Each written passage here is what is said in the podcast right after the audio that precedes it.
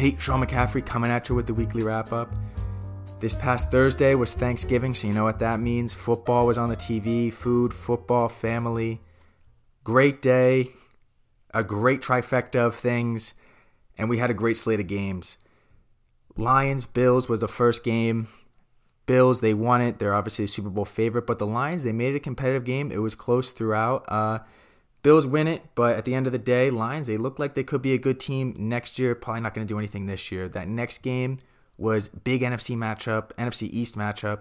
Giants, Cowboys, playoff implications on that. Cowboys win it. They kind of dominated for most of the game. Giants are dealing with a lot of injuries, so it's tough for them to compete with a team like the Cowboys. And then looking at that night game on Thanksgiving, the Vikings and the Patriots, the Vikings won it pretty pretty convincingly. Uh, you know, one possession against the Patriots and continued to establish themselves as one of the better teams in the NFC. So Cowboys, Vikings, two of the top teams in the NFC, but the best team in the NFL according to their record is the Philadelphia Eagles. They happen to play in the NFC and they played on Sunday, Sunday night football.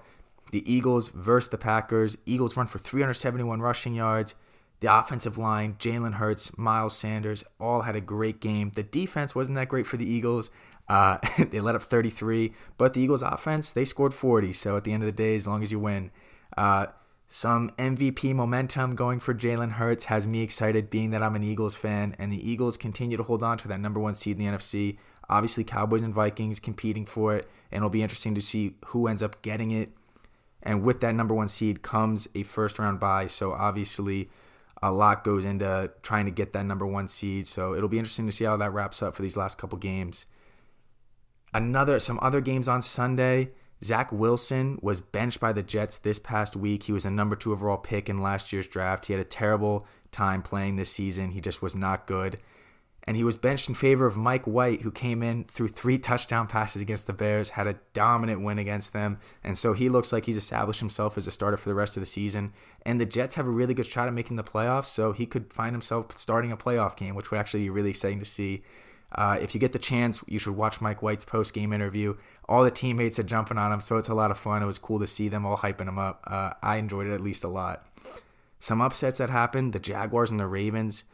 Trevor Lawrence and the Jaguars were able to beat Lamar Jackson and the Ravens, which is a, huge upset. Trevor Lawrence was the number one pick in the draft, where Zach Wilson was taking number two overall. Trevor Will, Trevor Lawrence has had a bit of some trouble catching on in the NFL, but he had a great game-winning drive against the Ravens and they're a four win team and you know there seem to be a lot of upside there a lot of young guys so i'm looking forward to seeing them not only this year but next year browns they were able to beat tom brady and the buccaneers the buccaneers despite the fact that they have a losing record now after losing to the browns are still on top of that absolutely terrible nfc south division and they'll probably get a playoff spot but again that team continues to struggle so a lot of concern there and finally the panthers were able to upset the broncos the Broncos offense is just terrible. Russell Wilson has not been good. He's been awful. Uh, hasn't even played close to his $245 million contract, and that doesn't even include what the Broncos gave up in a trade for him. That offense is just bad.